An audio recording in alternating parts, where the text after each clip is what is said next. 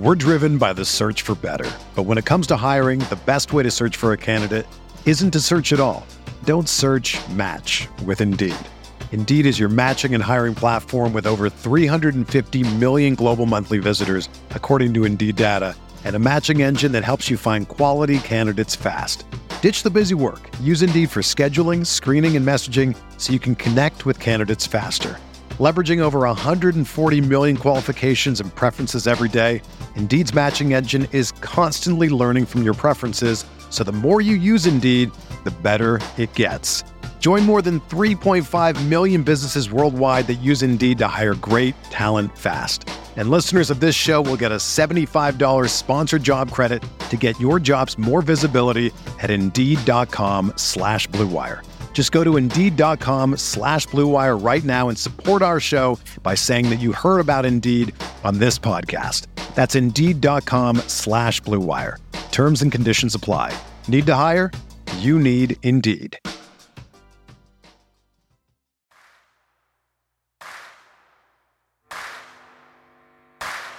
You're listening to Setting the Pace, your go to Pacers podcast with Alex Golden and Michael Facci. Ball loose. Lance, give me Stephenson one, Lance. three. Got Give me one, Lance. Stephenson ties it with 1.6. Duarte, he knows where the clock is, lets it fly and hits again. Halliburton at the buzzer. Captain Crunch with another one. Brogdon goes inside and Turner finishes. Halliburton leaves it off for Bitadze. Go, go! Good job. Oh, what a move by Hield. He lays it in. Hield. Hotter than fish grease. Dropped it off to Jalen Smith with the poster. Jackson the catch. Jackson the basket. Washington again. Five of them. Pacers got the steal. Outrunning is Brissett. Pounds it home. It's it to Taylor. Taylor missed it. Tips it in. Warren lets it fly. Yes! TJ Warren is not Halliburton gonna slam it at the other end. We're driven by the search for better. But when it comes to hiring, the best way to search for a candidate isn't to search at all. Don't search match with Indeed. Indeed is your matching and hiring platform with over 350 million global monthly visitors, according to Indeed data, and a matching engine that helps you find quality candidates fast. Ditch the busy work. Use Indeed for scheduling, screening, and messaging so you can connect with candidates faster. Leveraging over 140 million qualifications and preferences every day, Indeed's matching engine is constantly learning from your preferences, so the more you use Indeed, the better it gets. Join more than 3.5 million businesses worldwide that use Indeed to hire great talent fast. And listeners of this show will get a $75 sponsored job credit to get your jobs more visibility at Indeed.com slash BlueWire. Just go to Indeed.com slash BlueWire right now and support our show by saying that you heard about Indeed on this podcast. That's Indeed.com slash BlueWire. Terms and conditions apply. Need to hire? You need Indeed. Without the ones like you, who work tirelessly to keep things running, everything would suddenly stop. Hospitals, factories, schools, and power plants, they all depend on you. No matter the weather, emergency, or time of day, you're the ones who get it done. At Grainger, we're here for you with professional grade industrial supplies. Count on real time product availability and fast delivery. Call clickgrainger.com or just stop by. Grainger for the ones who get it done. What's going on, Pacer Nation? We are here at halftime of the Indiana Pacers versus Sacramento Kings game. I'm joined by Tyler Smith. Uh, you guys know him pretty well on Twitter. Tyler, what's going on, man? How's it going? It's good to be back here at Gainbridge, and we got a battle for fifth place in the uh, Tankathon going on right now. Yeah, absolutely. Buddy Hield's playing pretty well so far. Uh, Goga Bitadze has had some nice plays as well. He did get dunked on by uh, Indiana native Trey Lyles, but we also got Big Glen. We also got Frank here today. It is Frank's birthday, so Frank, happy birthday to you. Thank you very much. I'm glad to be here. Uh, I don't want to turn any more older than I already am. So, but it's uh, great to be here tonight, seeing the Pacers pull another one out. I hope. Yeah, and Big Glen, everybody knows him on Twitter longtime member of Turner's Block. So, Big Glen, what's going on, brother? It's doing good. I'm looking forward to, to his potential Pacer win or or uh, balls for the lottery. There we go. There we go. Yeah. So, uh, what are your thoughts so far on this game, Frank? Uh, so far, it's been a pretty exciting game. Uh, just to see them uh, basically practicing for next year's uh, season. Uh, but overall, it's been a pretty rounded game so far. All right, Glen, I'm going to come back to you. Is there any player that stood out to you so far tonight from either team? Uh, tonight, uh, Buddy Hield and Tyrese Halliburton uh, stood out to me. They uh, look like they're they're working on good on the offense, uh, doing good on defense, and uh, they're looking great. Good stuff there. So Tyler, obviously to start tonight's uh, festives off, we uh, got a little tribute video from the Pacers for the former Pacers, Jeremy Lamb, Justin Holiday, and Domantas Sabonis. What were your thoughts on that? Yeah, that was nice. I, I was bummed, you know, as I'm sure most fans are, that Sabonis isn't here tonight, didn't make the trip. Um, just seems to be the Pacer curse of injuries, no matter if they're on the team or not. So it's unfortunate uh, to not see him, but that was a nice touch, I think, on the video board.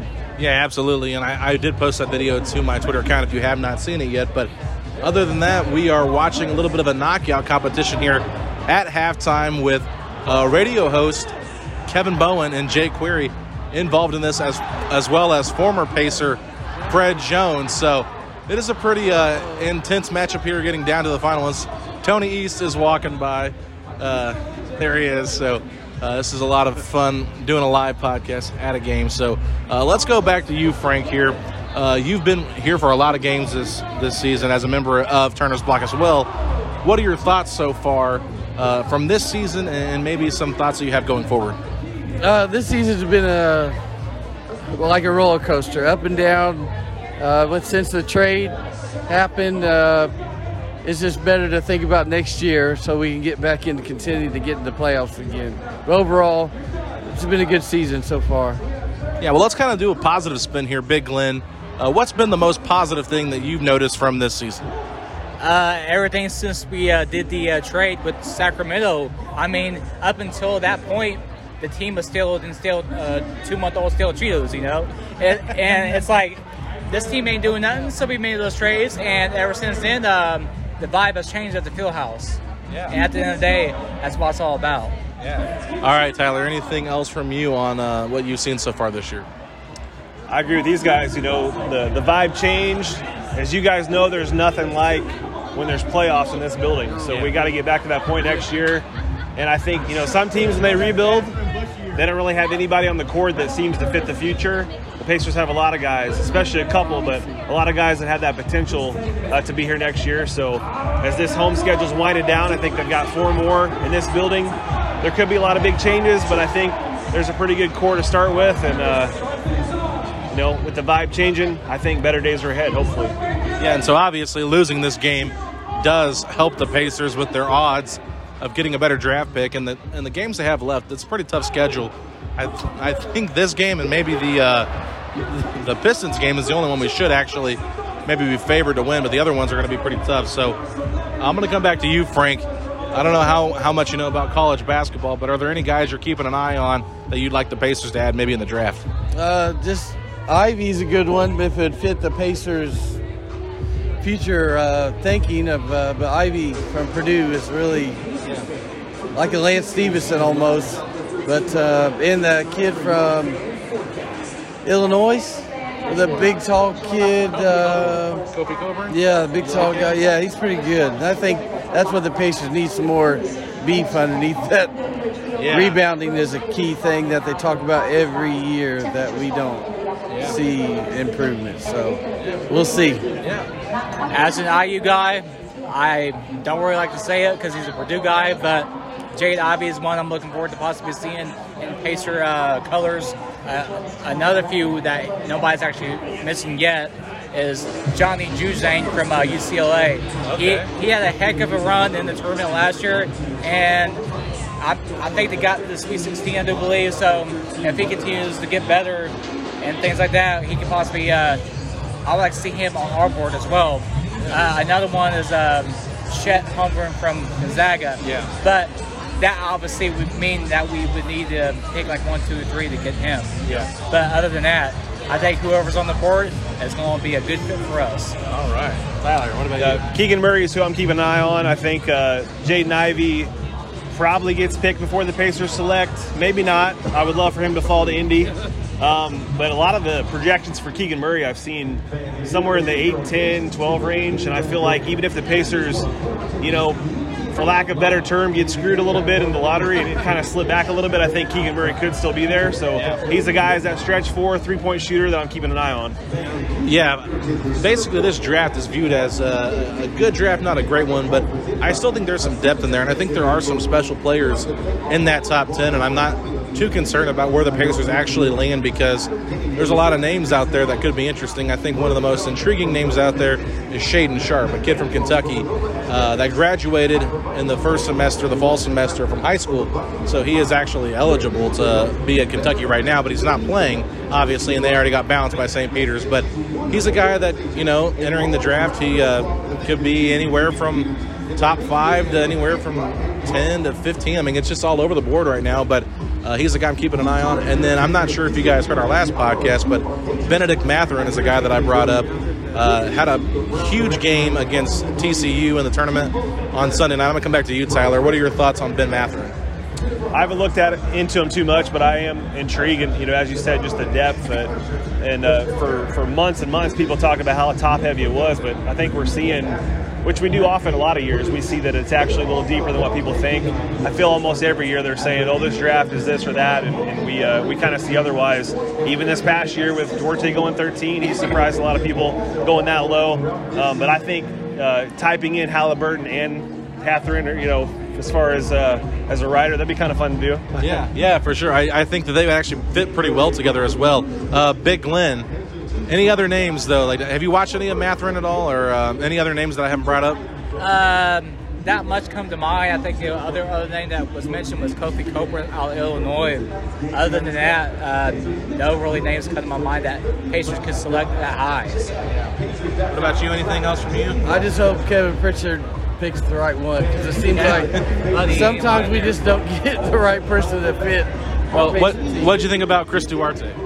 Uh, he's awesome. I mean, there's an all-around player, but yeah, I just I just hope it goes the right way for our picks this year. I, I, yeah, the Chris Duarte pick from last year is uh, a great pick. Obviously, a Rick Carlisle kind of guy, so uh, it's going to be awesome to see him develop over the next five years. Yeah. So as we kind of wrap this up, uh, just tell us how you became a fan of the team, um, what you like about the Pacers, and what made you want to be like a part of Turner's block.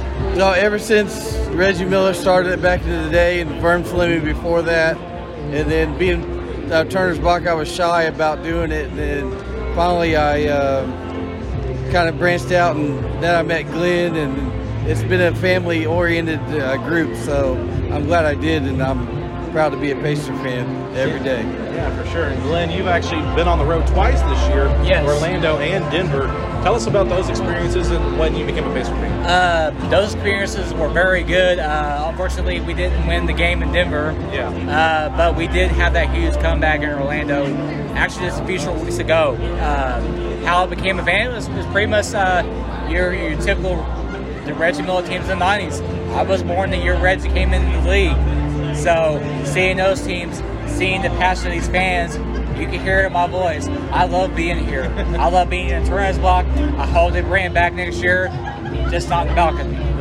That's another subject for another day. Yeah, not it's down a little lower. Yeah, it really, you guys can't even be really be heard up there, and I think that does have an impact on the uh, overall feel of the field house. So, Tyler, uh, any final thoughts from you as we kind of wrap up this conversation here? I just love talking Pacer basketball. I love seeing the passion of fans, and as I said earlier, you know, desperately want this team to get back on the right track, yes. be a playoff team next year. Um, I think it's very possible if they if they hit on that draft pick and the, the later first round draft pick that they're expected to get from Cleveland. They've got a lot of cap space. They got trade pieces. Going to be a busy summer. Um, but I, LeBron retires. yeah. That's probably not coming for a few years, but yeah, yeah. I think um, I think better days are ahead, as I said, and uh, can't get much worse, you know, in the last couple years. But I, I do think I do think better days are coming. Yeah, absolutely. So it's uh, clearly a, a, rough time right now as a fan to kind of watch the, the season come to an end, but it is always good to talk with Pacer fans and just learn a little bit more about them and what they think on the team. So uh, this is a, a short episode here, a little mini episode for you guys, but hope you guys enjoy it, and we will talk to y'all later this week. Let's go, Pacers!